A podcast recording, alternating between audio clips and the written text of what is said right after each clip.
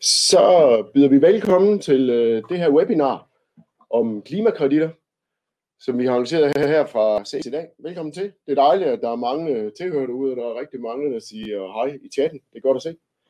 Så det bruger vi lige en øh, solbeskinnet, eller en del af en solbeskinnet fredag eftermiddag på, i hvert fald. Vi skal snakke om øh, klimakreditter. Det er et vældig komplekst område, Øh, mit navn er Joran. Jeg kommer fra CELIS og en del af direktørgruppen der øh, til daglig. Arbejder med digitalisering, men nu også lidt med klimakreditter. Øh, det er et kompliceret område, så øh, vi har valgt at sætte lidt øh, kræfter bag og få udredt nogle ting på det. Det gælder både om, hvordan kan man arbejde med det, hvordan gør man det op, men der er også en økonomi i det med et muligt salg af klimakreditter. Er det noget, man skal sælge ud af bedriften? Skal man holde det inde i, i klyngen, som en del af sine produkter.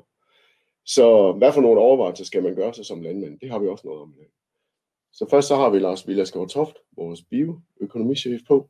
Velkommen til dig, Lars. Tak, jo. Og i anden omgang har vi Jens Elbæk, vores chef for plante- og miljøinnovation, på til at fortælle om, hvordan kunne man anskue det her som landmand.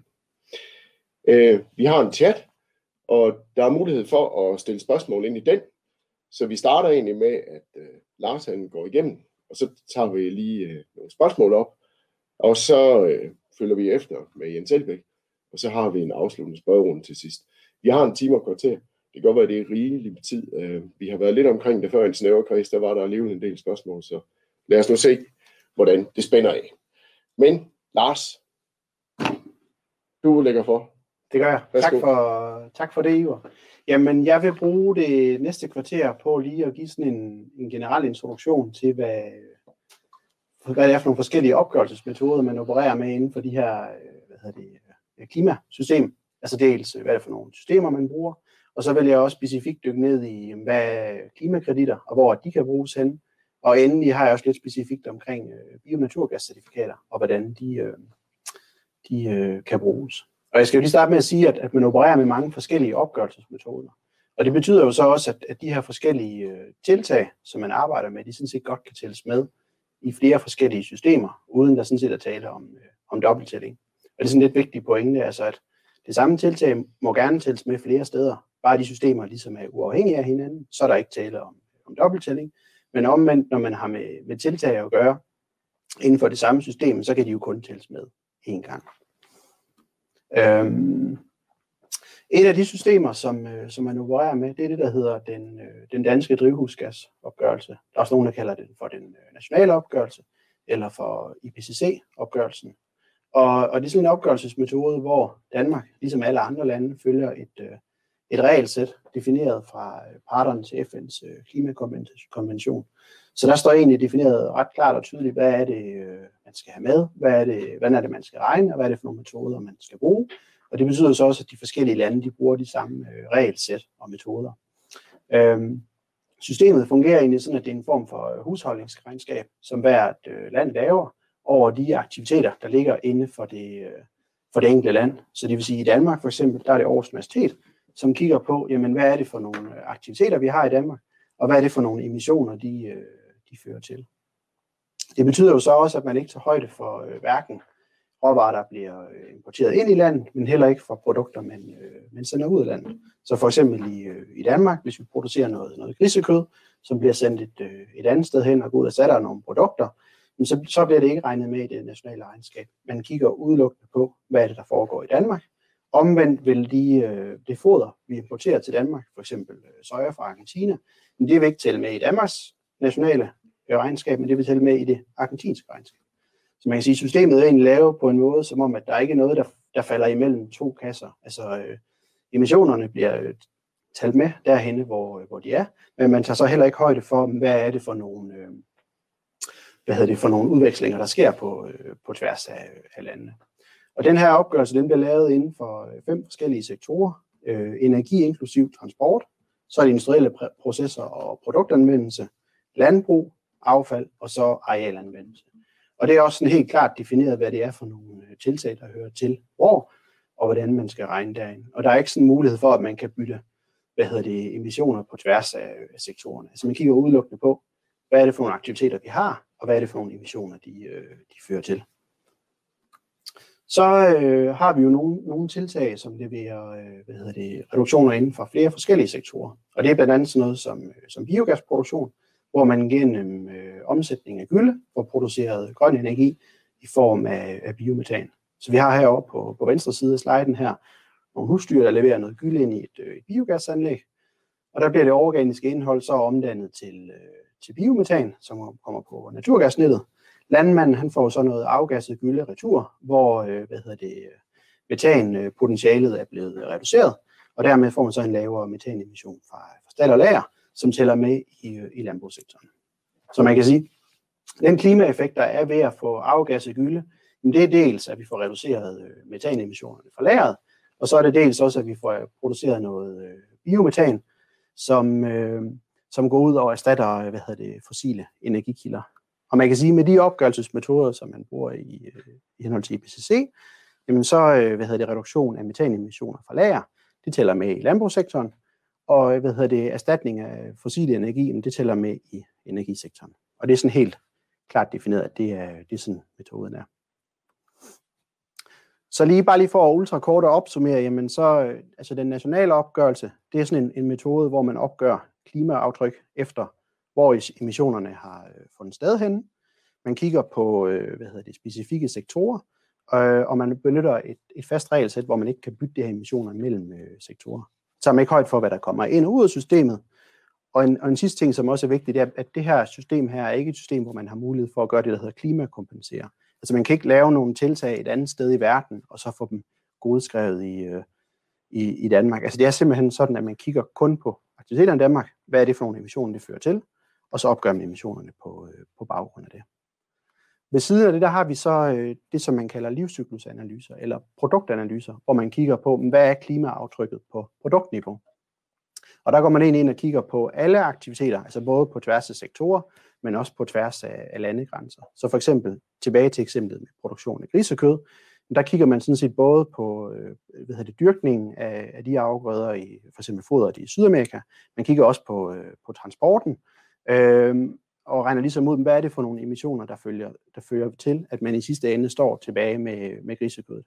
Samtidig tager man jo så også højde for de madprodukter, som man producerer sammen med, med grisekødet, hvor man sådan set rent metodemæssigt skal gå ind og forholde sig til, hvordan er det, vi vil fordele de her emissioner ud på, på det her produkt her.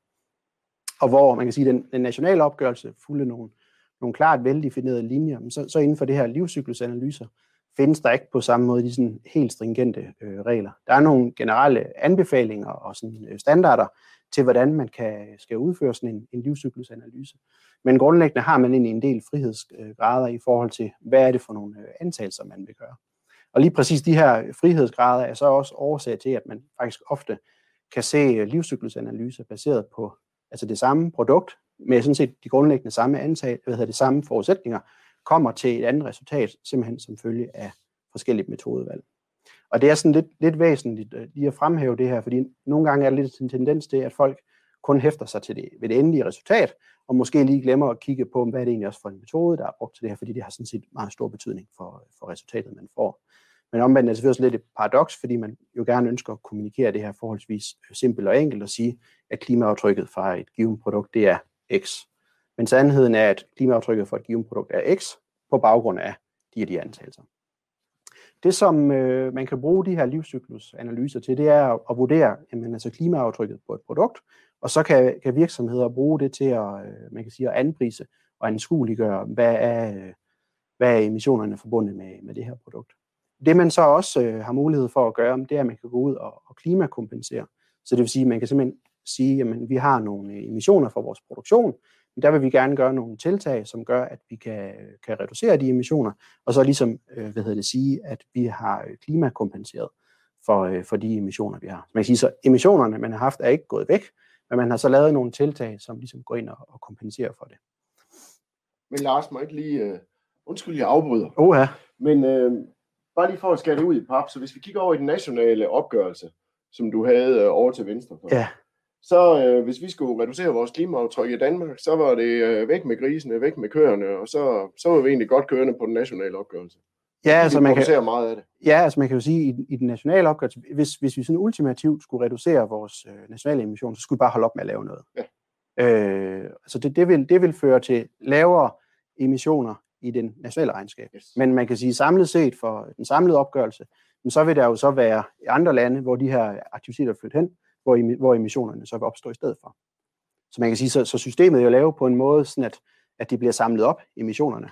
Men, men hvis man kigger meget snævert på sit enkelte land, hvad er det for nogle aktiviteter, vi har, så kan man, så kan man med den der fremgangsmåde der godt lave sådan nogle groft, øh, grove antagelser, som gør, at, at man kan sige, at man egentlig sådan samlet set ender i nogle uhensigtsmæssige øh, reduktioner samlet set. Fordi spørgsmålet er jo så også, de, det, der hvor, hvor hvad hedder det, aktiviteten flytter hen, hvad er emissionerne forbundet med det? Ja. Og samlet set har man så, har man så reduceret øh, Ja, det er det, man kalder lækage. Ja, altså, præcis. At produktionen Præcis. så flytter et andet sted hen, Præcis. fordi folk holder måske ikke helt op med at spise gris. Præcis, præcis, mælk. præcis. Og, og det, er jo, det er jo lidt vigtigt det her, fordi det er jo også noget af det, der gør, måske, at landbruget fylder relativt meget i det danske klimaregnskab, fordi i, den, i vores nationale opgørelse, fordi vi eksporterer jo rigtig meget ud af landet. Så den produktion, vi har i Danmark, er jo stor, Ja, og dermed klima. ja, præcis, præcis. Men, men omvendt må man så også være helt fair at sige, at der er jo også altså, noget produktion, som vi er afhængige af, som ikke tæller med i vores regnskab, som yes. vi importerer. Så man siger, så, så, så hele, altså hele systemet altså, giver jo ikke mening i forhold til sådan rent absolut sige, at vi vil nå øh, 0 som sådan, som land som sådan. Mm. Fordi konsekvensen kan så være, at emissionerne flytter et andet sted hen. Men så sojaen fra øh, Sydamerika, den tæller ikke med i den nationale opgørelse, når vi skal fodre grisene. Men I Danmark. uanset at vi i Danmark, ja. Ja. Uanset at vi så eksporterer en stor del af vores grisekød, så tæller hele griseproduktionen altså med i Danmark, af Ja. det, der er produceret. Ja. Og det, det, er bare, øh, det er rigtig vigtigt at holde styr på de her forskelle. Så hvis du har en meget ansvarlig produktion, og du gør en hel masse tiltag for at klimareducere eller klimakompensere, så kan du altså godt over i livscyklusanalysen, som vi havde for til højre, der kan du godt øh, så få en rigtig pæn livscyklusanalyse og sætte klimaneutral økomælk, som Arla for eksempel gør, Ja, ikke klima, altså klimakompenseret. klimakompenseret, Ja. og det er noget andet. Ja, altså jeg tror, jeg tror, man kan sige noget af det, som, som også er forholdsvis vigtigt i forhold til den måde, som man bruger de her tiltag på, det er også, at man er sådan forholdsvis transparent, altså fra de virksomheder, som går ud og bruger det her omkring, altså dels hvad er det, man har gjort, og også være sådan forholdsvis tydelig omkring, hvad er det for, øh, for tiltag, man har gjort i forhold til det produkt, man har. Så man kan sige, så for eksempel, for eksempel øh, altså Arlas mælk bliver jo ikke, ikke klimaneutral af, at man har klimakompenseret i stedet. Så der har stadig været nogle emissioner, som har fundet sted i forbindelse med produktionen, men Arla har så aktivt gået ind og understøttet nogle ting, som har gjort, at der har kommet nogle klimakompenserende tiltag. Og det vil jeg gerne lige fortælle lidt om nu, Ivar. Og det får du også lov til. Vi har lige et par øh, spørgsmål i chatten. Der er en, der spørger dig, Lars. Ved du, om der fra EU's side er faste retningslinjer for LCA-metoder og afgrænsninger på vej? Og tak i øvrigt for et spændende oplæg. Øh, jeg, jeg ved faktisk ikke, om, om man arbejder. Det, det må jeg være svar skyldig. Om man sådan arbejder på en anden harmonisering. Jeg, jeg tror umiddelbart, det vil være svært, fordi du kan finde, sådan set finde gode argumenter for de her øh, metoder øh, begge veje. Yes. Godt.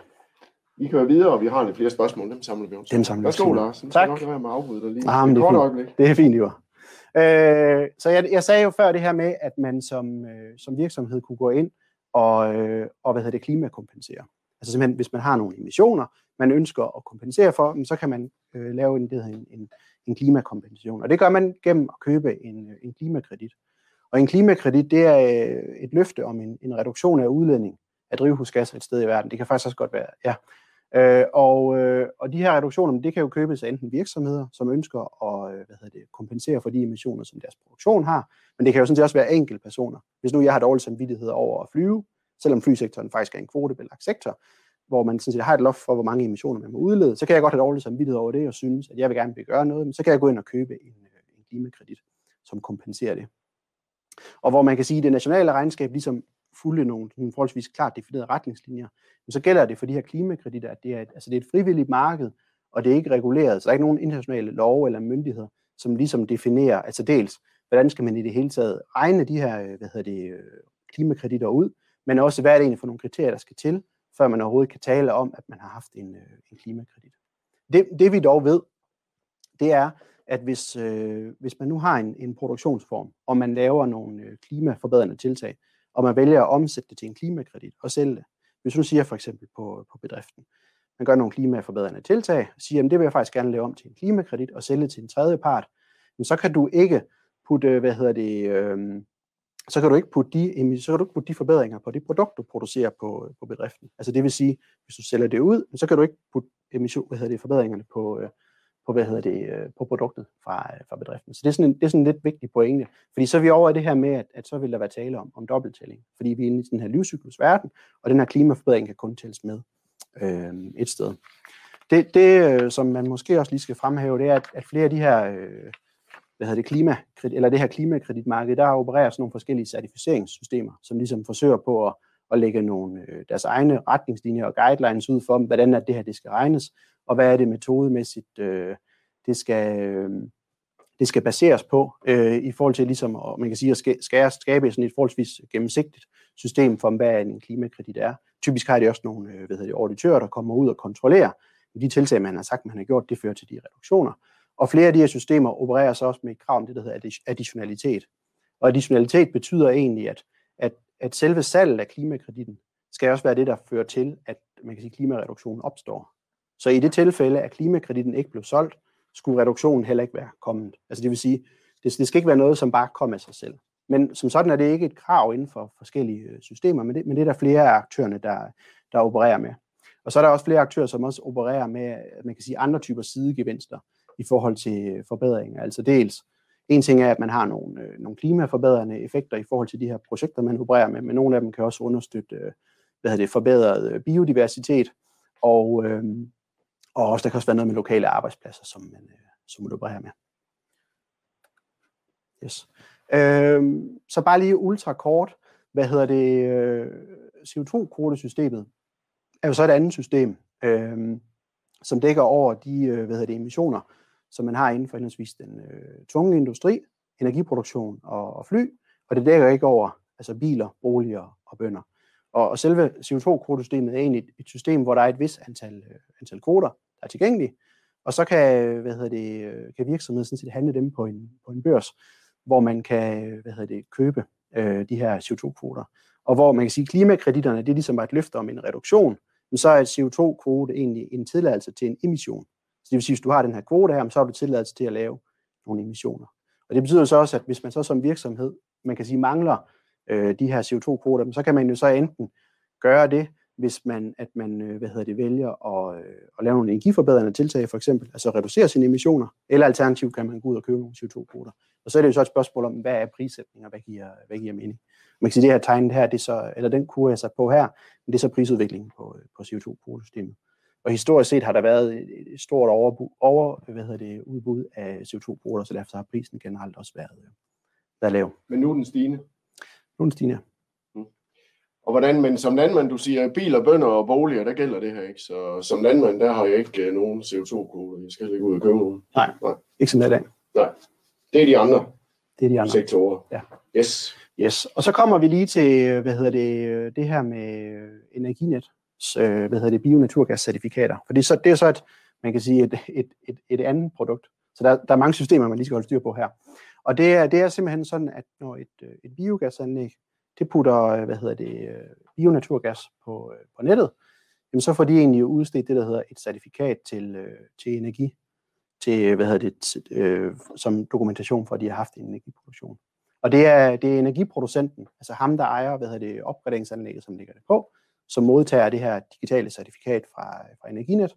Og der står så, øh, hvad hedder det, altså, hvem han, hvem han er, og hvor meget han har produceret, og om han har fået tilskud til sin, øh, sin produktion.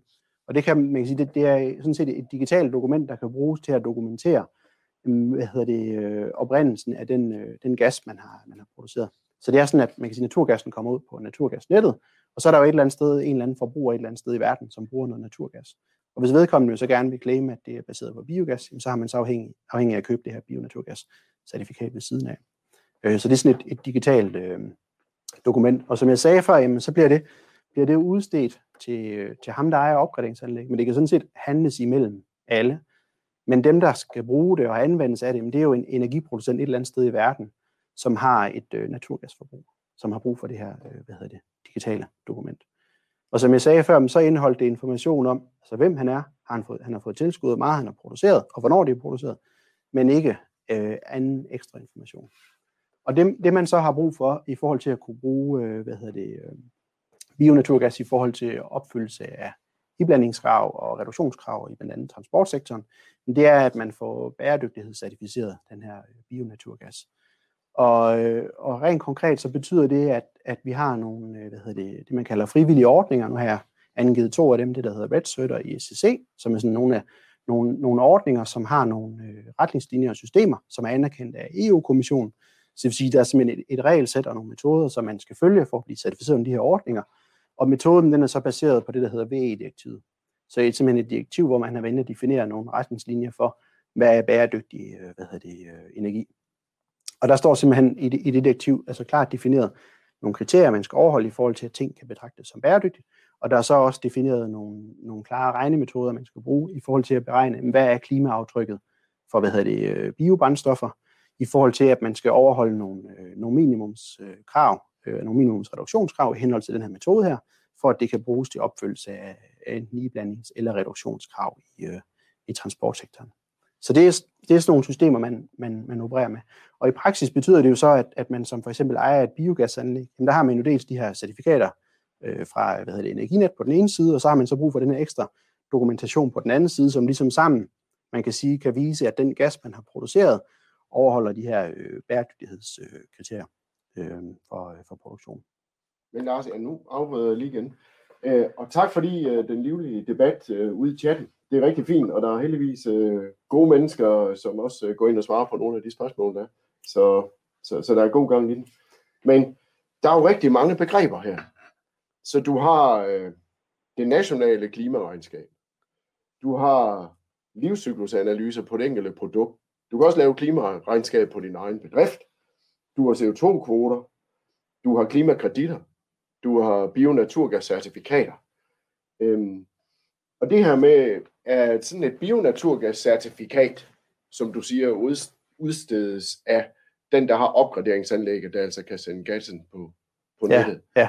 Ja, til dem. Er, men ja, men ja. Er, er det ikke det samme som en klimakredit, eller hvad? Nej, nej, altså... Øh, det var ærgerligt. øh, altså bionaturgas-certifikatet bliver udstedt til energiproducenten i forhold til at dokumentere, hvor er det det her brændstof, det kommer fra, hvad er det for nogle kriterier, det er produceret under. Så hvis der er en eller anden forbruger et eller andet sted, som også er koblet på naturgasnettet, som jo gerne vil købe, man kan sige, vil købe og claime, at han bruger det her natur, bionaturgas for det her specifikke anlæg, så kan han købe, købe det her digitale dokument. Så det er ikke, altså det, den er ikke en reduktion i sig selv, men man kan sige, men det er jo en deklaration på for eksempel brug af biogas. Så hvis nu man var, øh, var Arla, og man gerne ville, ville sige, jamen vi har brugt biogas til produktion af vores mm. mælk, og vil indregne, man kan sige, de emissioner, der er forbundet med det, så skal man købe de her certifikater. Og hvis man ikke køber dem, så er det, så er det jo naturgas, man har brugt. Fordi man kan sige, selve, selve salget af certifikaterne gør jo så, at, at man kan sige, at det er naturgas, som vi har i naturgasnettet, som man bruger. Hvis ikke man har det digitale produkt sammen med, så er det jo stadigvæk sort naturgas. Ja sammen med. Så hvis jeg nu er tysk bilproducent, og jeg er lige kommet ud på den anden side af en dieselskandale, og nu har jeg behov for at forbedre mit image, så jeg tænker, jeg må hellere begynde at lave nogle af de der elbiler og konkurrere lidt med Tesla. Og så for at få øh, endnu bedre samvittighed og også gøre noget for miljøet, så kan jeg så gå hen og købe nogle af de her bionaturgas-certifikater, så jeg kan vise, jamen jeg bruger en meget mere miljøvenlig, eller mit energiforbrug er mere miljøvenlig, end dengang jeg bare købte øh, Ja, gas, så man kan sige, så, så, hvis, så, ja, så hvis, den, hvis den specifikke producent der har et naturgasforbrug, ja. som man gerne vil sige, jamen det, det kommer herfra, yes. så, så kan man bruge det. Okay. Men, men en pointe, der måske er lidt vigtig lige at holde, og også at highlighte, det er, at, at selvom man kan sige, at vi har det her system med, med hvad hedder det, bionaturgascertifikater, og, og gassen jo i praksis kan, kan blive handlet andre steder i verden og brugt andre steder, så i det, i det nationale regnskab, så tæller det med i Danmark, ja. uanset hvor gassen bliver brugt. Så når vi laver gassen i Danmark, så tæller det med der, uanset at det kan være ja. en tysk bilproducent, der, der køber den her digitale. Køber ja, ja. Og man kan jo sige lige præcis, altså øh, det her bionaturgasmarked har jo faktisk været et, et marked, hvor man har haft succes med at få, få virksomheder til, at betale for den grønne profil på produktet. Så de har betalt mere? De, de, men man betaler for det her digitale, den her digitale dokumentation her. Ja. Og, og det, man kan sige, at det har jo så sådan set understøttet, at man i Danmark har fået en, en øget biogasproduktion, fordi der så har været flere midler, der har gjort det altså mere attraktivt at producere biogas i Danmark, fordi man har fået den indtægt fra det her. Så grundlæggende er det jo egentlig, altså sådan set, øh, en, en meget sympatisk tankegang, at man jo egentlig lige pludselig har fået forbrugerne, eller slutbrugerne til ligesom at betale for den grønne profil på produktet. Men hvis jeg nu så som øh, landmand leverer til et øh, biogasanlæg, ja. så forstår jeg det sådan, at det er faktisk øh, biogasanlægget, som også har opgraderingsanlægget, der gør, at de kan sende gassen på nettet. Det er faktisk dem, der har certifikat. Det er egentlig ikke mig som landmand. Nej, Hvor, nej. Hvor, hvor jeg stillet i det der? Jamen altså, øh, man kan jo sige, som jeg sagde før, så, så kan det jo handles mellem alle. Altså selve certifikatet bliver udstedt til, øh, til biogasanlægget. Og de kan jo så vælge at handle med, hvem de vil. Men hvis du som landmand ikke har et setup, hvor du kan sælge det videre, og du ikke har et naturgasforbrug, så har du ikke noget at bruge det til. Mm. Altså, øh, man kan sige, det, det, det skal findes et eller andet sted, hvor det har en anvendelse i forhold til en energiproduktion. Men, Men, hvis, jeg, hvis jeg lige må gøre det færdigt, så kommer, der kommer en vigtig pointe, som spiller sådan lidt frem i forhold til det nye VE-direktiv, hvor der er kommet nogle ændringer, som har, en betyd, har lidt betydning for, for landbruget. det tager vi. Fedt, tak. Øh, jamen til sommer, der, der bliver der øh, hvad hedder det, øh, implementeret et nyt øh, VE-direktiv, og, og, og grundlæggende så har man altså været inde og revidere det her, og blandt andet også ændret på nogle af de måder, man regner klimaaftryk ud på, på de her produkter, i forhold til opfyldelse af øh, de her bæredygtighedskrav. Så det er simpelthen sådan i, den her, i det her VE-direktiv, for at noget skal, skal hvad hedder det, kunne, kunne tælle med som, øh, som bæredygtigt. Men så dels er der nogle kriterier, der skal opfyldes i forhold til, hvad det er for nogle råvarer, man har baseret på, men der er også nogle minimumskrav i forhold til nogle, øh, nogle klimaaftryk, man skal overholde, og det definerer den her metode her. Og det, der er det nye i, i, i det nye direktiv, det er, at, at hvad hedder det, man må bruge det, der hedder en beregningsbonus, øh, når man bruger husdyrgødning til brug af biogas. Og den er så de her minus 45 gram CO2-ekvivalenter per megajoule husdyrgødning, og oversat til noget, som vi almindelige døde men, dødelige mennesker forstår, men så betyder det egentlig, at øh, husdyrgødning med et tørstofindhold på øh, 10%, det har en reduktion på øh, hvad hedder det, 54 øh, kilo CO2-ekvivalenter per ton. Så det er sådan en, en, en, sådan en rimelig stor øh, bonus, man får. Og det må man jo så regne ovenpå, i forhold til at, ligesom at deklarere, eller til at beregne, hvad er klimaaftrykket fra, fra produktet. Og det er jo sådan lige vigtigt at sige, at, at den her bonus her, den kan jo kun bruges inde i det her VE-direktiv. Altså det er, en, det er en, do, en bonus, man har defineret regnemæssigt ind i direktivet, og det er kun energiproducenten, altså ham, der skal deklarere produktet, som kan bruge den her bonus her. Og det, der er jo sådan er intentionen med, med VE-direktivet, det er, at den skal bruges i forhold til, til opfyldelse af iblandings- og øh, reduktionskrav i transportsektoren. Så det er så også der, at regnestykket det, øh, det også kan bruges. Øh, så det er sådan lidt vigtigt at, øh, at sige. Og, og man kan sige, at den her ændring i, i beregningsbonusen, den gør jo så, at, at hvad hedder det, bio-naturgas baseret på, på gylde, det lige pludselig bliver et, et, et noget mere attraktivt produkt at producere. Simpelthen fordi man har egentlig, bare, bare fordi man har ændret regnemetoden, jamen så går gylde egentlig fra at have et, øh, et klimaaftryk på, øh, eller en, undskyld, en, en, en klimareduktion på tidligere, hvad hedder det, 81 procent, nu hedder øh, reduktionen så 179 procent. Og det er simpelthen, altså dels selvfølgelig er nogle, nogle andre ændringer også, men grundlæggende som følge af den her beregningsbonus, hvor man lige pludselig går ind og tager nogle opstrømseffekter med. Så egentlig tager øh, godskriver, at man har en forbedret næringsstofhåndtering og reducerer noget metanemission fra, øh, fra lageret ved at sende det igennem et, øh, et biogasanlæg. Så ifølge de her tal, man nu vælger at bruge her, så er der jo en voldsom øh, klimareduktion i at sende husdyrgødning gødning til et biogasanlæg. Ja, og man kan jo sige, altså øh, i, hvad hedder det, transportsektoren er der jo så også en, en større værdi af at bruge man kan sige, hus, biogas baseret på husdyrgødning, yes. fordi klimaaftrykket på produktet er blevet bedre. Ja. Også fordi, at man i transportsektoren går fra at have et, et iblandingskrav, hvor der er nogle krav til, man kan sige, nogle minimums andele af nogle bestemte brændstoffer, man skal blande i, til man går over og får det, der hedder reduktionskrav. Så man kan sige, lige pludselig de her tal her begynder også at betyde mere i forhold til, hvad er reduktions øh, tallet for, øh, for, for brændstoffet. Så det er sådan en vigtig ændring. Og det her tal, man er kommet frem til øh, i VE-direktivet, øh, på de her, hvor mange, nogle 54 øh, CO2. Ja, kilo CO2 kilo CO2 per ton skylde. Ja, og det er så en 10% tørstof. Og hvordan er man kommet frem til det? Jamen altså, det er jo baseret på, man har været inde og kigge på altså, øh, nogle estimater for reducerede metanemissioner, mm. også reduceret hvad det, øh, kvælstofudvaskning og dermed lavere lattergasemission. Og så er det sådan et, man kan sige, et standardtal, som man bruger inden for, for direktivet. Og, altså man kan sige, og VE-direktivet er egentlig lavet sådan, at du grundlæggende har, har hvad hedder det, øh, altså der, der er fremlagt nogle regnemetoder og nogle hvad hedder det, antagelser, du skal bruge, og man kan sige, så kommer det så de her frivillige systemer, systemer henholdsvis RedCert og ICC, men de definerer så også nogle, nogle metoder og nogle, eller nogle, nogle guidelines for, hvordan er det, man skal regne, som alt sammen er baseret på VE-direktivet også. Men inden for det er der faktisk også nogle frihedsgrader til, hvis du nu har bedre dokumentation eller noget andet, så må du også godt bruge det, hvis det er valid og korrekt. Og man kan sige, og det, og det, og det system, du opererer under, under det her certificerings, eller undskyld, de her frivillige ordninger, der er typisk nogle certificeringsbyråer, øh, certifying bodies, som kommer og kontrollerer og ligesom validerer det, du gør er rigtigt. Jamen, hvis, hvis de synes, det er okay og korrekt, så kan du godt få lov at afvige fra de metoder, der også står beskrevet der. Men, men grundlæggende er det jo sådan lidt, man kan sige, det er jo generelt tal, som gælder for EU, som man ligesom har sagt, jamen det, det er en færre måde at regne på. Og så kan man, øh, så kan man, du kan nok godt finde nogle steder, hvor det ikke passer helt præcis. Så om øh, den her gylde, der skal igennem biogas, den kommer et eller andet sted ned fra Sicilien, fra Poznan i Polen, øh, lidt uden for Paris, eller fra Harboøre. Det er sådan set ikke så meget. Det er det samme tal, man regner med i udgangspunktet. Øh, ja, altså man kan jo sige, er det her standardtal her på de minus 45, det ja. må du jo bruge per megajoule øh, gylde. Men der kan jo så være forskel i, altså man kan sige, de gyldehåndteringssystem, hvor koncentreret er produktet, og hvor mange megajoule er der så i det. Men, men grundlæggende er det det samme tal, du må, må bruge her. Yes. Øh, jeg vil bare lige sige her til sidst, at øh, udover den her præsentation her, så har vi også lavet en artikel inde på Landbrugsinfo, sådan lidt kortere, øh, målrettet landmænd med øh, sådan nogle af de her begreber og definitioner, jeg forsøgt på at, at forklare. Så øh, tak for taletiden. Tak for det, Lars. Øhm, vi har nogle ting i chatten, og der er mange ting, så vi når Fedt. ikke at tage dem alle sammen op. Og der er også nogen, der har øh, øh, svaret hinanden lidt på, på kryds og tværs, kan jeg se. Vi har øh, dog Frederik Dalby, der spørger, hvordan får man udstedt CO2-kreditter for for eksempel et metanreducerende anlæg på en gård, for eksempel gyldeforsuret. Hvad jeg kan finde, er CDM-projektordningen blevet afviklet per 1. januar 2021. Hvilke muligheder forventes der at komme, og hvordan kan man konkret få udstedt kreditter fra det frivillige marked? Jamen altså, øh, jeg, jeg er faktisk lige præcis det der med forsuring, der, der er jeg faktisk usikker på, om der ligger nogle systemer, der anerkender det.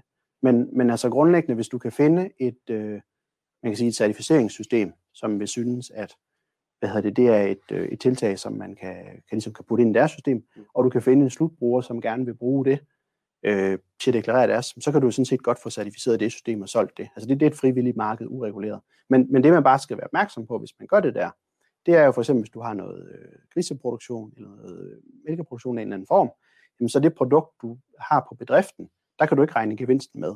Så det vil sige, øh, hvis, hvis du nu producerer mælk for eksempel, mm. jamen så, øh, så de emissioner, du havde før, de vil stadigvæk være det samme, fordi du har, valgt at sælge den her klimakredit til en anden aktør, der skriver det på sit produkt. Så det kan kun tælles med én gang.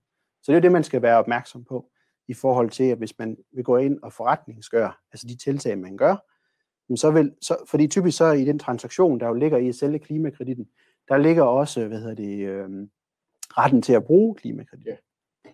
Og så fraskriver man sig af retten. Så hvis nu øh, øh, spørgeren her kan få øh, lave sådan et, øh, et anlæg, der på en eller anden måde kan reducere CO2, så kan man vælge at holde kreditten inde på bedriften, og så bliver den, den reduktion regnet med i det produkt, du sælger ud af bedriften. Eller man kan sælge den fra, men så kan du ikke regne det med i din produktion, så det kan kun tælles med en gang. Ja, og så, og så, skal man, så kan man jo så også sige, ved siden af det, så har vi jo så også det her bedrift, bedriftsregnskab.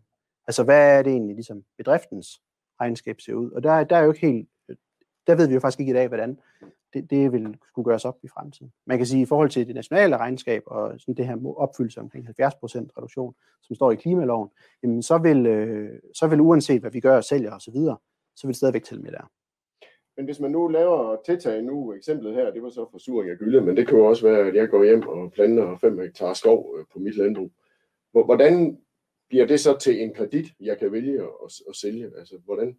Jamen, altså, du har jo, man kan sige, du har jo brug for et, du, det er så, du har brug for et, et certificeringsbyrå, som ligesom siger, at det, du har gjort, det er korrekt, ligesom ja. dokumenterer effekten. Så er det også brug for et, et system, som kan, kan handle og sælge den kredit for dig mm. øh, det et eller andet sted. Så man kan sige, så, så det har man jo så, så brug for. Og så er det jo vigtigt, at, at det system, man opererer ind under, det ligesom også godtager, man kan sige, det her øh, det tiltag, du har gjort. Ja. Men grundlæggende er det jo et spørgsmål om altså finde nogen, der vil gøre det, og så finde en slutkøber, der synes, at det så produkt, det er en kommer med. og så finde nogen, der kan hjælpe med at sælge den eller bringe det på markedet. Ja, og så en slutkøber, ikke? Jo. Ja. Og så nok mere end 5 hektar. Og så nok mere end 5 hektar, fordi det er ikke helt gratis at få certificeret osv. Det vender vi tilbage til uh, lidt senere, Jens, når, når du kommer på. Uh, lad os lige se, hvad vi ellers har.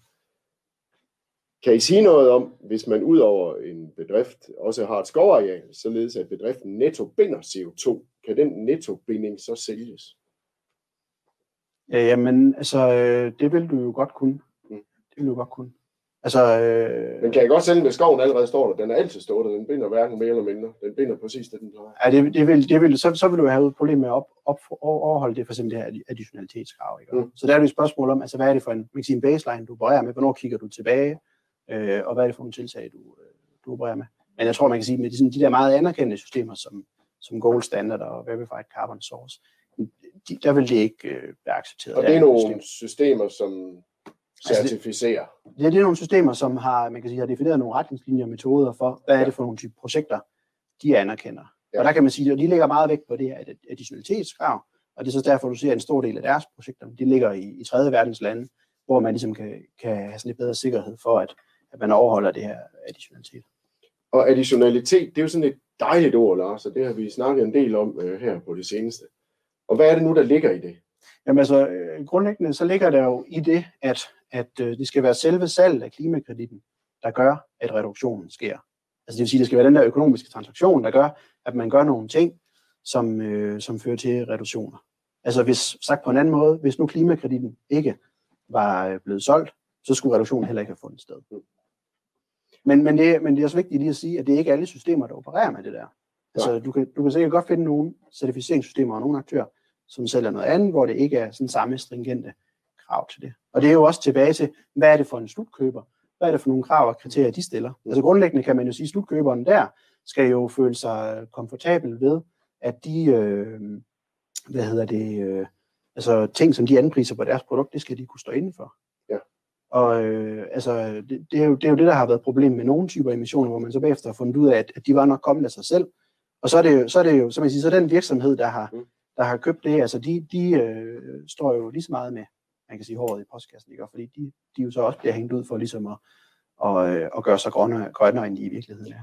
Så derfor er der jo fokus på, altså fra virksomhederne, købe ind i nogle reduktioner, som de kan have en tryghed omkring. Og typisk er der også, er der også flere systemerne, som opererer med, man kan sige sådan en, en overopfyldelse i forhold til, øh, hvad det, hvad det ligesom er nogle reduktioner, de har, og så sælger de en mindre del, for ligesom at være sikker på, at de, øh, de reduktioner, som de har solgt, også kommer. Så hvis nu kommer nogen og kontrollerer det, så hvis der er kommet en storm, der har væltet noget af skoven, så står der stadigvæk tilpas meget skov tilbage til, at, at de føler sig komfortable ved det. Og typisk har de jo også en portefølje af projekter, som gør, at de ligesom også har, man kan sige, sådan en, en, en vis, med et vis volumen, der gør, at de kan levere til, til aktørerne. Også igen, at man som aktør, når man køber reduktioner et sted, jamen, så har man også en tryghed ved, at de reduktioner, man har købt, jamen, de er der. Så kan der vel egentlig også være en prisforskel. Ja, ja. En klimareduktion koster ikke et fast beløb. Nej, nej, altså, det er jo-. Ja, præcis. Altså det, det er jo et spørgsmål igen. Øh, altså den der slutkøber, hvad er det for nogle krav og kriterier, han stiller? Mm. Og man kan sige, altså, jo højere kvalitet, jo højere sikkerhed, formentlig vil også være højere betalingsvillighed. Ja. Der. Men det, er jo, det beror jo på sådan en, en individuel forhandling. Det er jo ikke, der, er, der, der findes jo ikke på samme måde sådan en anden børs, som har med CO2-kvotesystemet, hvor du kunne gå og se en sådan helt gennemskuelig. Men vi har også i nogle aviser set uh, artikler, blandt andet øh, Dagbladet øh, uh, Politikken, har jeg set en artikel om klimabedrag. Der jo netop handlede om noget af det her med, at uh, nogle steder, der kan man måske egentlig sælge den samme reduktion sådan flere gange, så til sidst, så, så kan man jo få reduceret temmelig meget, altså hvis den kan bruges flere gange. Ja, ja, jo, jo, jo, og jeg vil jo sige, ja, både det, og jeg vil også sige, altså andre onde tunger vil jo også påstå, at, at det her additionalitetskrav faktisk Mm. også godt kan føre til altså mindre reduktioner. At man sådan set bevidst nogle steder i verden vælger ikke at gøre noget, for så ligesom at kunne sige, jamen de tiltag, vi kommer med, de er reelt additionelle. Så Ja. der, der er virkelig mange sider af den her sag, som gør, at det er altså forholdsvis komplekst. Men det, der bare også er ret tydeligt, det er, at der er stigende interesse for det her. Mm. Altså man ser flere og flere produkter, hvor, og flere og flere virksomheder, som går ud og, og hvad hedder det, kan kompensere. Der er nogle virksomheder, der kompenserer for altså et specifikt produkt. Der er også nogle virksomheder, som har kompenseret for de emissioner, de altid har haft. Altså tilbage i tid også. Og det, det, og det, er, det, det, gør de simpelthen, det gør det jo, fordi forbrugerne synes, det er vigtigt. Så hvis jeg nu havde et norsk vandkraftværk, der havde ligget der siden 1957, og det havde produceret strøm på det samme vand, som det havde hele tiden, men nu kan jeg pludselig begynde at sælge klimakreditter. Det er vel ikke helt additionalitet, for det er jo ikke rigtig noget nyt, man ikke det ville have kørt vandkraftværket alligevel. Jo, jo, plus at man kan sige, de reduktioner, du har der, jamen, der vil det jo være noget grøn strøm, som bliver solgt et eller andet sted hen, som nogen bruger. Ja. Altså, så man kan sige, så, så, så, så, så, så der, der vil, det, det, vil, øh, det vil ikke gå, det der. Godt. Vi kigger lige i chatten igen. Øh, igen er der både spørgsmål og kommentar. Øh, der er en, der spørger, hvordan fordeler man klimaaftrykket mellem fælles produkter, altså mellem for eksempel mælk og kød fra mælkekonen? Bestemmer man selv det? Eller er kød så ikke klimaneutralt, hvis formålet det nu er mælk? Jamen, og det, man kan sige, det er, jo, det er jo det, jeg sagde før i forhold til altså livscyklusanalyse. Det, det er af de valg, du skal tage. Altså, hvordan skal du fordele det ud på produkterne? Altså, øh, fordi netop, hvad er det, du producerer? Mm. Øh, og der, der er jo også sådan forskellige måder i forhold til, hvordan du skal fordele det ud. Er det på prisen af produktet? Er det mængden af produkt? Altså, der, der er nogle, nogle, nogle frihedsgrader der. Og der kan, du finde, altså, der kan du finde gode argumenter for begge dele. Og det er også det, der ligesom er oversat til, at for eksempel, du kan finde øh, opgørelser, som viser, at, at nogle produkter er ikke så hvad hedder det, klimaattraktive, så kan du finde andre opgørelser, som, som vender op og ned på det her. Øh, så det er sådan lidt mere kompliceret end som så. Øh. Det er kompliceret. Men ja. der er valgmulighed, fordi som du sagde tidligere, det er ikke mejslet i sten, hvordan man gør det her. Der er man nødt til at foretage nogle valg og anlægge nogle forudsætninger for, hvordan man gør det. Det er, det er jo noget metodemæssigt. Og, og det er også derfor, jeg siger, altså, at det, det er vigtigt, at man er transparent omkring de valg, man tager. Altså så man ligesom kan forstå det. Og, og grundlæggende er det selvfølgelig sådan, at altså, der er jo nogle produktionsformer, som har nogle emissioner mm. forbundet med sig. Altså det er, det er givet. Så kan man selvfølgelig diskutere, hvordan er det, vi skal fordele det ud, og hvordan vil vi kommunikere det. Men altså grundlæggende, hvis det handler om, at vi gerne vil reducere vores øh, emissioner, så har vi noget produktion, som har nogle emissioner, og det er nu engang sådan, uanset hvordan vi gør det op, ikke, så har emissionerne jo stadigvæk fundet sted. Ja. Jeg har et spørgsmål her fra Lennart Lundby. Man taler om en CO2-afgift på 1200 kroner per tons. Burde man så ikke få samme pris for at gemme CO2 i jorden, for eksempel via Conservation Agriculture, i stedet for at forære CO2-besparelsen væk via klimakreditter? Øh, jamen altså, man kan sige lige præcis sådan noget med en, med en CO2-afgift, vil selvfølgelig være noget, der vil altså vende op og ned på det her. Men, men det vi jo reelt set ikke ved, det er, at sådan en CO2-afgift, hvordan vil det spille sammen med sådan et klimakreditmarked? Altså det, det er jo faktisk ikke afklaret. Man kunne nok godt forestille sig, at man vil tage højde for det, ja. men man ved det faktisk ikke.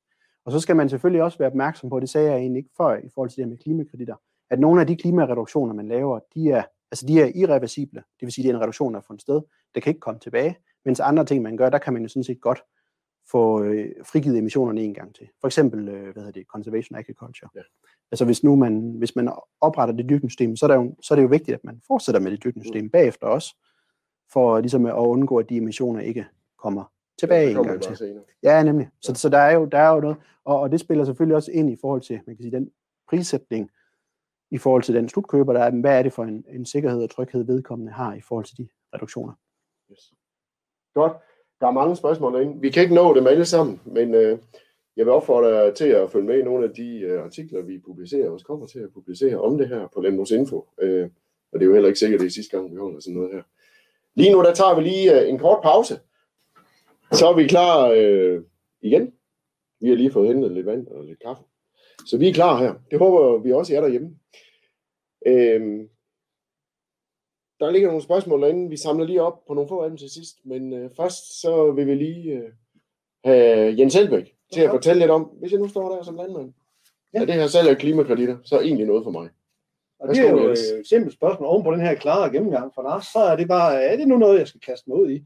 Så nu skal jeg prøve at sige, hvad har mine overvejelser? Og jeg er jo kun amatørlandmand, så det kan godt være, at I skal tænke over noget andet også, men øh, det her er nok noget af det, I bør overveje.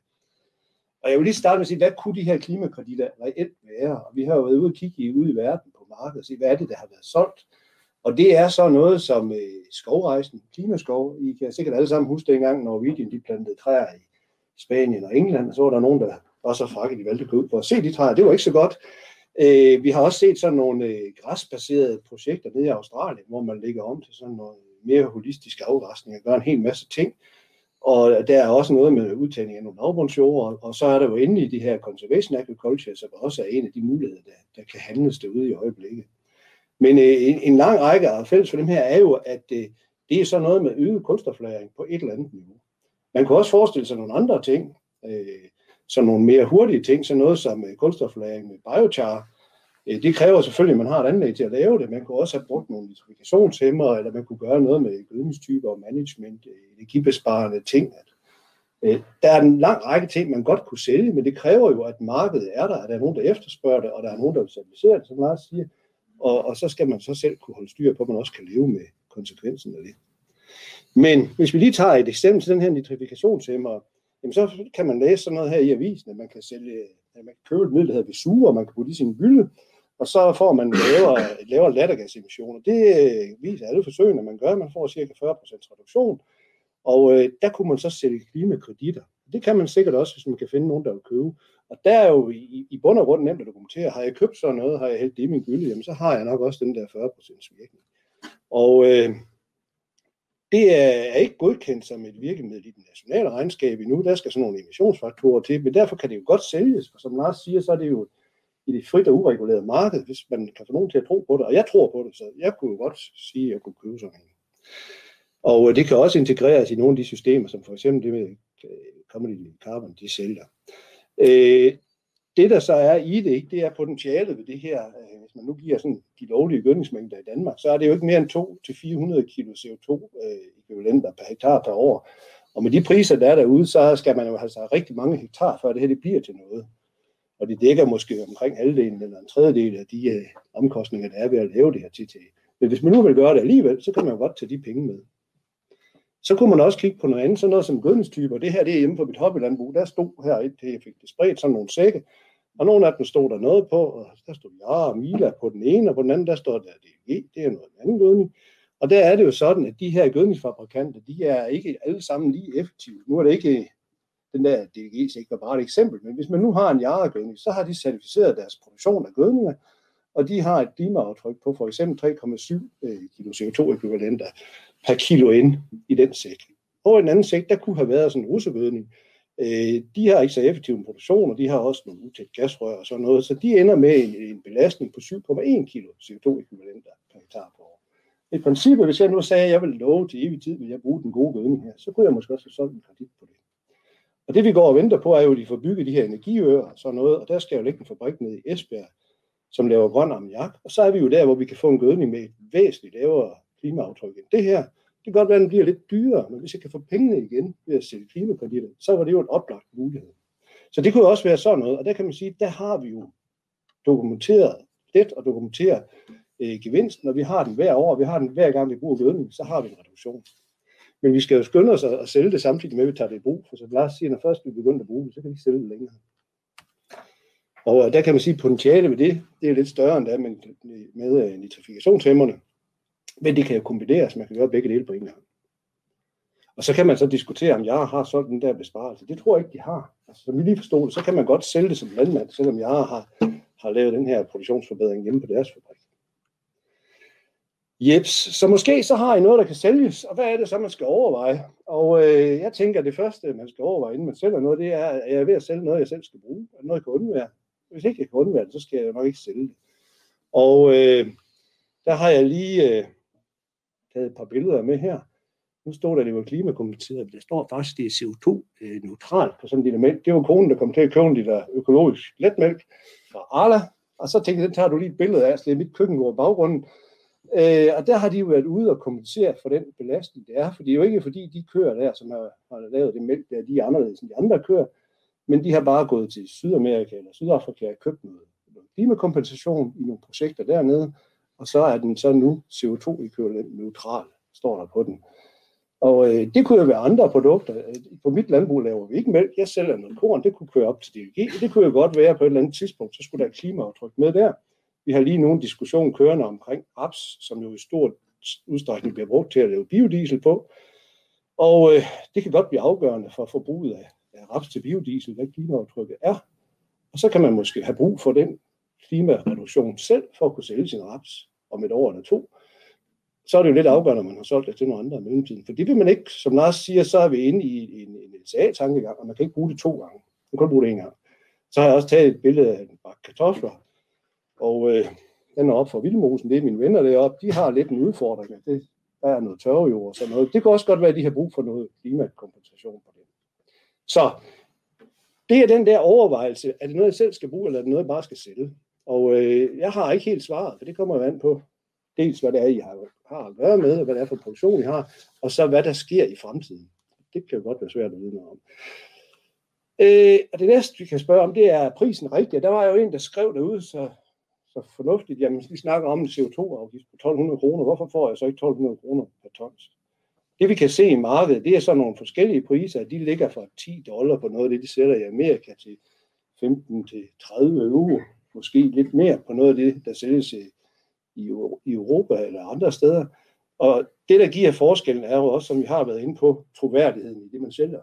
og, og markedet. Det er jo et frit marked, og man kan sælge, hvad man vil, og man kan også sætte prisen så højt, som man kan få den. Øh, så øh, det er det, der kan fås derude nu, og der er altså langt til de 1200 kroner. De 1200 kroner, det var den venlige CO2-afgift. Der er også nogen, der kommer til at sige 1500 kroner. Så øh, hvis, øh, hvis man nu kunne bruge den her klimareduktion til at, at misse sådan en CO2-afgift, hvis vi var så uheldige at blive ramt af det, så har man jo i hvert fald dummet sig lidt her. Så det skal man lige tænke over, om det, men, men om det er, igen, hvordan skal det regnes, det ved vi ikke. Prisen er vigtig. Og så er der selvfølgelig nok også nogle omkostninger. Og øh, der er nogle eksterne omkostninger. Nu har Lars jo flere gange nævnt certificering, og det, det vil der blive her. Altså hvis øh, man skal overtale nogen til at købe noget, så vil de jo ligesom have en dokumentation for, at de har fået noget leveret. Så hvad har du gjort, og kan du dokumentere, at du har gjort det, du har gjort? Der vil være nogle certificeringsomkostninger, der vil være nogle handelsomkostninger, og så har jeg bare skrevet her, hvor mange portioner kan man dele 10 dollar i.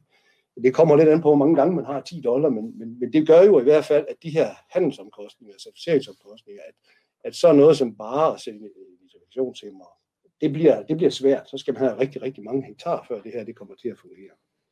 Så, øh, så prøv lige at holde styr på de der omkostninger. Så er der også nogle interne omkostninger. Mange af de her ting påvirker jo produktionen. Øh, det kan være, at der skal investeres noget. Altså hvis man skal ud og lave conservation agriculture, så øh, skal der sandsynligvis øh, anskaffes nogle nye maskiner. Øh, det kan også være, at der er nogle driftsomkostninger, der er anderledes. De kan være højere, de kan være lavere. Der kan også være nogle af de ting, man kommer til at gøre, som kan påvirke udbytte og kvalitet. Det skal man selvfølgelig have regnet ind i det her.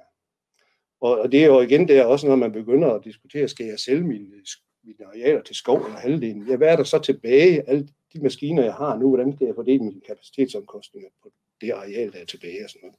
Så der er rigtig mange øh, ting, der skal regnes rigtig godt igennem her, hvis man skal være sikker på at komme ud som en vinder. Og det vil være meget, meget individuelt, så der vil jeg jo godt øh, lige anbefale, at man tænker sig rigtig godt om.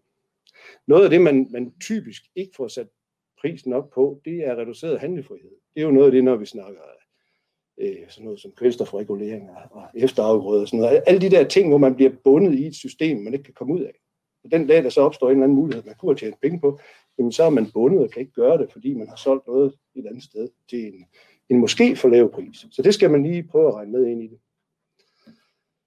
Ja, og så øh, er det jo sådan med sådan noget her, altså hvor irreversibelt er det, hvor lang tid binder jeg mig for? Altså med, med de første tiltag, vi skrev deroppe, øh, sådan noget som skov og, og lavbundsprojekter, jamen der tror jeg, at man skal sige, der binder man sig forever. Det er ens levetid ud. Der skal være skov øh, lige så længe, som vi er her. De der lavbundsarealer, der bliver sat under vand, dem får I altså ikke dyrket op igen. I, i, i hvert fald ikke i vores tid. Så, så der er nogle ting, der, der er meget lange. Og så er der conservation agriculture, jamen der binder man sig jo typisk for de her 10 år. Og hvis vi ser på den der profil, hvor det jo er en balance, der ændrer sig langsomt over de her 10 år, og så hvis man så holder op, så falder den igen, jamen så er det jo meget fornuftigt. Altså kortere perioder kan man ikke regne med i, i den slags systemer. Og det samme gælder også noget, hvis man nu forestiller sig, at man gik over på et mere græsbaseret sædskifte, og man fik nogen til at, at købe det, jamen hvor længe skal man så gøre det? Og hvad sker der med min ejendomspris, når nu jeg vil sælge det, og den næste kommer, det er naboen, han har altså gris, hvad skal han med alt det græs der? Så øh, det, er, det er sådan noget, med, der, der bliver vigtigt her, hvor lang tid binder jeg mig for? Og der kan man sige, at de hurtige, det var jo det her med gødningsforbrug. Der kan man sælge noget, der sker i år, og så kan man gøre noget andet næste år. Hvis man kan finde en køber, der synes, det er smart. Yep. Og så er der jo så endelig den sidste, det er det her, det er der noget, altså jeg ved ikke, hvor meget I forstod, det Lars sagde, men det er, det er meget kompliceret. Og, og der, vi har jo også sagt flere gange, at vi ved ikke helt, hvordan reglerne bliver. Vi ved ikke helt, altså det, man kan sige, at grunden til, at man kan sælge klimakreditter lige nu, det er jo, at der er nogle brancher, der har fået et krav, enten fra nogle forbrugere eller fra nogle myndigheder. De vil gerne købe, fordi de er på spanden. Vi har i landbruget ikke fået vores krav endnu, så vi vil gerne sælge, fordi vi er ikke på spanden endnu. Men det kommer vi en dag. En dag kommer vi på spanden. Og så er det jo et spørgsmål, om det er klogt, vi har solgt, eller vi ikke har solgt. Så pas på med de der lange aftaler, fordi det er altså en del af det, der driver det her marked. Det er, at nogen har fået krav, andre har ikke fået krav. Øh, det er selvfølgelig også smart at gøre ting omsættelige, fordi nogen kan gøre noget, og andre kan ikke gøre noget. Så der vil hele tiden være et marked, men lige nu drives det meget af, at nogen har krav, og andre har ikke. Så pas på de lange aftaler og regn det rigtig godt igennem, og gå kun ind i det, hvis det giver en klar gevinst. Det tænker jeg også, vi gider ikke og bukke os efter peanuts.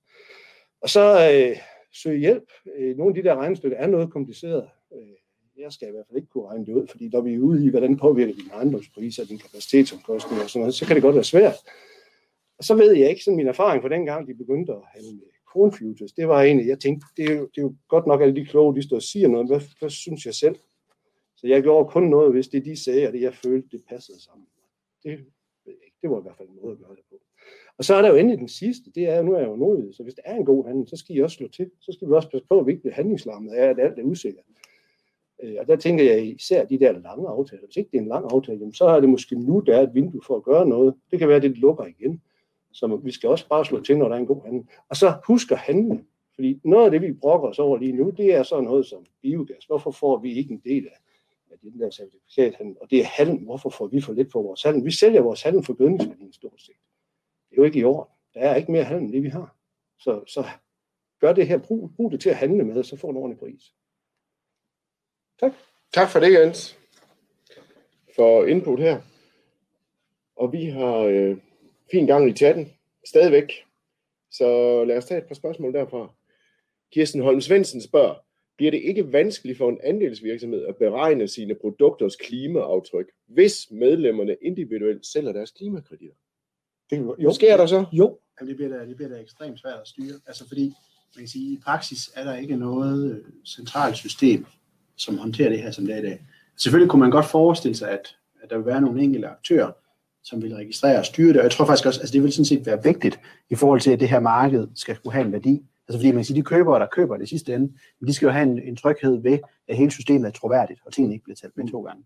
Øh, men det er, da en, det er da en udfordring. Helt klart.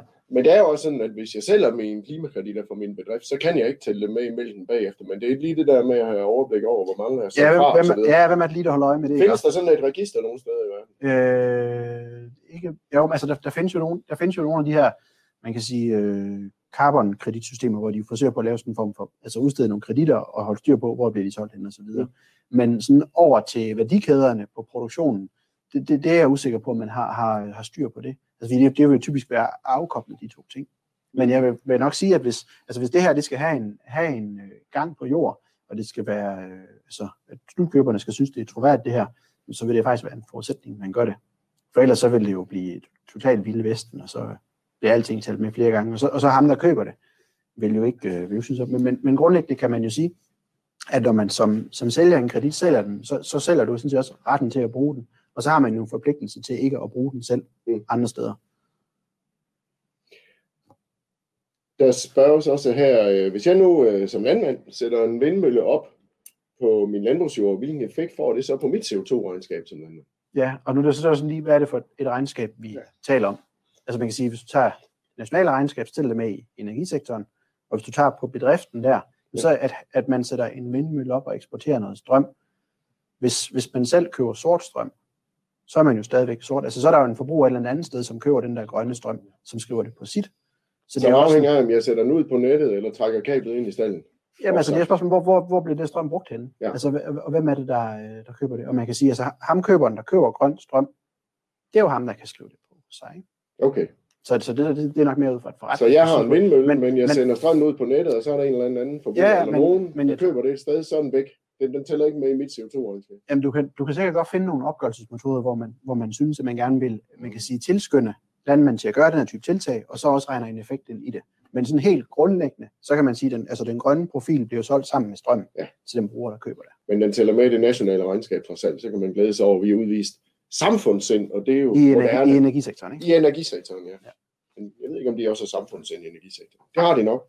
Det tror jeg. Øhm, vi tager lige en til bliver de langsigtede bindinger, der er solgt, altså hvis man binder sig til Conservation Agriculture i en periode, for eksempel, øh, og bruger en de langsigtede bindinger, kreditter, der er solgt, bliver det tinglyst på bedriften? Eller hvordan sikres køber? Eller er det tro og love på? Nej, det, det gør de jo ikke. Altså, man kan diskutere, hvad de gør, hvis man nu laver sådan et, øh, et vådområde. Fordi så, så kan det jo godt være, at man også har nogle statslige penge i det, for at få det etableret så vil, så vil det sandsynligvis blive tinglyst. Jeg tænker, jeg tror også noget af det der skov kunne blive tinglyst. Jeg kan ikke forestille mig, at man vil tinglyse, at du sætter en conservation agriculture. Det må være mellem dem, der har, har solgt certifikatet og certificeringsbureauet, og så køberne. Ja. Altså, det må være dem, der udsteder den garanti, at det vi sælger, det er også noget, der, der holder. Ja, altså man kan sige, altså grundlæggende er der, jo, er der jo frihed til at gøre, hvad man vil, ikke? og man kan ja. sige, igen, slutkøberen vil jo have en anden vis sikkerhed omkring det. Men, men altså, jeg kunne jo forestille mig en måde, man kunne håndtere det på, i stedet for at tinglyste på det, det vil være at sørge for, at man havde en vis pulje af, man kan sige, landmænd, der leverede de her tiltag, så man havde en anden form for buffer, hvis folk gik ind og ud, så man ikke bandt folk på samme måde. For så tror jeg, man vil have en udfordring i forhold til netop at få, altså få nogen med i systemet, og så øh, undgå, man kan sige, at binde sig for langt, hvis der sker, sker ændringer. Men samtidig også have en vis sikkerhed over for den slutkøber, som skal, have, skal, have, ligesom, skal tro på, at de reduktioner er, er kommet. Også hvis der er nogen, der springer fra igen undervejs i systemet. Ikke? Der har jeg nogle gange tænkt på, Lars og Jens, at det er jo sådan for os som gennemregulerer dansk landbrug, som vi er vant til at arbejde indenfor, vi er jo slet ikke vant til sådan noget frit noget her. Altså at, øh, jamen der må der være en ordning, der må der være en lov, der må være en regel, der må være en standard. Og I står her og siger, at ja, jamen, det kommer ind på, at man kan bruge forskellige standarder. I nogle systemer kan man regne noget med, i andre ikke. Det er jo, øh, det virker umiddelbart bøvlet, men det kan selvfølgelig også give nogle muligheder. At det er et ureguleret marked, men stadigvæk, at man skal tænke sig godt om. Mm. Der er et spørgsmål her, inden nu skal jeg lige se, om jeg kan finde det. Øhm, Kasper Tof Sørensen spørger, hvis bedriften reducerer sit aftryk, kommer det så også andelsselskabet til gode? Og svaret er vel, Lars, det kommer an på. Jamen altså, hvis ikke man sælger sin klimakredit, så vil, så vil det jo komme, øh, hvad hedder det, bedriften, eller undskyld, Så kan det skrives på bacon eller så vil, det, så vil det kunne deklareres Ja. på produktet jo. Så vil det jo komme, øh, hvad hedder det, øh, selskabet til gode. Det vil det gøre. For det er, altså, det, er jo en, altså, det er jo en reduktion, som man har opnået. Ja. Altså, man kan sige, den måde, du laver de der hvad hedder det, livscyklusanalyser, så kigger du jo på, hvad er det for nogle aktiviteter, man har haft, hvad er det for nogle øh, emissioner, der har været forbundet med det. Og hvis du har lavet en reduktion, så har der jo været en reduktion. Mm. Og så længe du ikke har solgt den et andet sted, så har du jo ret til at anprise den på Det produktet. mest tydelige eksempel er jo den der liter mælk, økologisk letmælk. Altså hvis, øh, hvis en landmand laver en reduktion, en af dem, der har leveret den mælk her, laver en reduktion ud ved ham, så kan han vælge at sige det til Arla, og så skal de købe færre klimakreditter i Sydafrika. Mm. Han kan også vælge at sælge dem til nogle andre, så skal Arla købe samme klimakreditter hele tiden. Så, så det, det betyder jo noget et eller andet sted. Det er ikke alle steder, systemet er lavet til at kunne fange det op endnu, men men det vil sandsynligvis komme. Og, og på mælk er den der jo. Og der er vel også øh, nogle prisrelationer, fordi, hvad skal man sige, hvis jeg nu tog til Sydamerika eller Afrika et eller andet sted, så kunne jeg måske bedre lige finde 2 millioner hektar, hvor jeg hurtigt lige kunne knalde nogle regnskaber op, og så kunne jeg få en hel masse klimakreditter der. Jo, jo. Hvorimod i Danmark, der er potentialet måske knap så stort. Jo, men man kan jo sige, altså i, i den tredje verden vil du typisk også have nemmere ved at overholde det additionalitetskrav. Ja. At du ikke ville have gjort det alligevel. Præcis. Ja. Og, og så også, øh, man kan sige, de omkostninger, der vil være til at certificere lønningerne, er typisk også lavere. Altså det er noget med nogle mænd på jorden, der skal rundt og kigge. Det, det, det taler jo også for et omkostning til det. Og så øh, endelig har du jo også nogle af sådan nogle andre elementer, som, som også kan suppleres med, som typisk jo, som virksomheden typisk også godt kan lide at købe det her. Ja, de kan også godt lide, at du under, for eksempel beskytter noget regnskov med meget høj biodiversitet, eller understøtter nogle lokale arbejdspladser og sådan noget. Som er sådan nogle, man kan sige, nogle sideeffekter, du får med oveni. Så øh, Yes. Ja. Der er et spørgsmål fra Sten Christensen her. Hvis mit skovareal binder for eksempel 5.000 ton CO2, skoven har en mindre årlig nettotilvækst, vil jeg så kunne sælge denne CO2-binding? Det forstår jeg ikke. Altså, hvad siger du, skoven Altså, binder? Hvis den årligt binder 5.000 ton CO2, altså hvis den har en Det nettotilvækst, første, det er jo, at sådan en skov binder jo ikke til evig tid. Mm. Altså, den har det jo ligesom med conservation agriculture, at den har en eller anden effekt. I, i de første år, der er den negativ, fordi der var der faktisk mere effekt i han hvidemark. Så begynder træerne at ro, så er den positiv. Så på et eller andet tidspunkt, så klinger den jo af, og så går, så går skoven i en eller anden form for balance. Så kan man selvfølgelig tage og fælde nogle træer, og så lave dem om til, til bøge, bøgetræsmøbler eller sådan noget, så, så har man bundet noget, de møbler holder jo trods alt noget tid. Men, men vi render jo ind i det her additionalitetsprincippet, fordi din skov er der allerede. Så du har ikke gjort noget nyt. Du har sådan set kommer. Det er jo lidt ligesom, jeg har et halmfyr. Kan jeg få tilskud til at sælger kreditter på mit halmfyr? Det er der allerede. Jeg sparer en masse olie, fordi jeg har et halmfyr. Det kan jeg nok ikke sælge til nogen. men vi må vel også sige, hvis, øh, som Sten Christensen skriver her, hvis skoven har netto tilvækst, og man kan dokumentere den, så må der jo blive bundet noget mere CO2. Mit halm fortrænger der olie. Det er meget nemmere at dokumentere end en skov. Så skal man ud og lave hvidemåling. Ja. Og i det hele taget, så det her princip med, at hvis det nu var noget, man alligevel ville have gjort, nu snakker jeg med vores sektordirektør for griseområdet her forleden, jamen hvis vi nu øh, sparer øh, 0,1 foderenhed per kilo tilvækst på slagtesvinene, så reducerer vi 125.000 tons CO2 på landsplan. Det er jo ganske meget. Men vi kan nok ikke sælge det som en klimakredit, fordi at jeg vil jo nok have reduceret det foderforbrug alligevel. Det er jo forretningsmæssigt set en god idé at gøre. Og sådan er det vel med mange af de Ja, men altså, du, vil- vi du vil jo ikke, altså det, det der vil jo ikke overholde additionalitetskravet. Nej. Fordi netop, uanset om du solgte kreditten eller ej, så var reduktionen kommet. Ja. Du skal starte med at spørge, hvis du kan det, hvorfor har du så ikke gjort det allerede? Præcis. Og det er vigtigt at have det øh, en mente her. Yes. Uh, der kommer flere. Hvis øh, Jakob Frey Hansen spørger, hvis landmanden udlejer sin jord, for eksempel i 30 år til solceller, er det da jordejer eller jordlejer, der kan sælge klimakredit? Altså, jeg, det, altså det vil jo være, for det første så vil det være solcelleproducenten, der har det. Men for det andet, så vil jeg sige, at der bliver, i det tilfælde der vil der ikke blive genereret nogen klimakreditter. Altså der bliver genereret, genereret grøn strøm, som du kan sælge til en eller anden, som så kan bruge det. Mm. Men man kan sige, at den grønne profil er jo solgt sammen med strømmen. Jeg tror, og du siger solcelle, den der ejer solcellerne, er det et energiselskab, eller er det... Øh, det kan jo være hvem som helst, men, men, det, men, det, men det, man kan sige, men det, er jo, det er jo vedkommende, der producerer strømmen, altså ja. som, ligesom, som får en anden form for premium, fordi det er grøn mm. strøm. Ja. Og i den premium betaler slutbrugeren jo for den grønne profil. Så det kan du ikke konvertere til en. Altså hvis du konverterer det til en klimakredit, så vil det jo svare til, at den slutbruger bare købe sort strøm. Så der, så der ligger jo allerede en, en premium på det. det. Det er det samme med vindmøllerne og solceller. Men, men, altså, men hvis, nu, hvis, nu man, hvis man nu man for eksempel øh, havde noget lavbundsjord, man vådlagde samtidig med, at man gjorde det der, så kunne man jo godt sælge en klimakredit på vådlægningen, og så kunne der så være nogen, der kunne producere noget strøm øh, ved siden af. Men man skal passe lidt på det her med, når man lejer et areal ud, så ejer man jo ikke, så har man ikke rådighed over det længere. Og så er det egentlig, altså det er jo det samme, hvis man så sætter sådan en lille parcel af, så kommer nogen og sætter en vindmølle der, så er det jo også ikke din vindmølle. Nu har du solgt den parcel der. Hvis du har lejet noget ud i 15 år, så er det ikke dit mere, det er væk i de 15 år. Så der skal man lige, der, der tror jeg, det bliver meget svært at regne det tilbage. Jeg har det samtidig med, at jeg ikke har det. Ja. Der er en, der skriver her, Troels Melvang skriver, Jenses vurdering om skov passer ikke for møbeltræ, skorstræk bygningstræ. Det har en længere henfald. Det er, det er rigtigt. Altså, det, det, det, er jo så det. Altså, men så skal man jo regne på det og ikke på, på tilvæksten, fordi en del af det, altså jeg ved ikke, hvor meget af det træ, man fælder, der bliver til møbeltræ. Men det bliver et mere kompliceret regnestykke. Mm. Men det ændrer jo ikke på, at det samme regnestykke gælder for mit halmfyr. Det, kan jeg, det er meget nemt at regne ud, hvad det fortrænger af olie. Men det kan jeg ikke sælge, fordi jeg har det allerede. Du har det allerede. Og så er der et spørgsmål her fra Knud Clausen, som vi er rigtig glade for, så tak for det.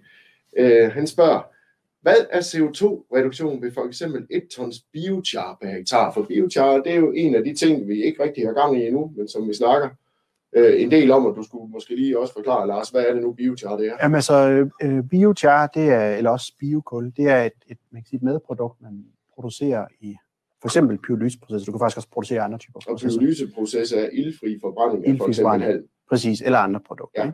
Og, og man kan sige, så det er sådan en, en proces, hvor du får dannet et koksprodukt, som har en meget, meget høj stabilitet. Så det vil sige, øh, biokul eller biochar, det er et produkt, som øh, har en, øh, altså en henfaldstid på hundredvis af år, måske endda tusindvis af år.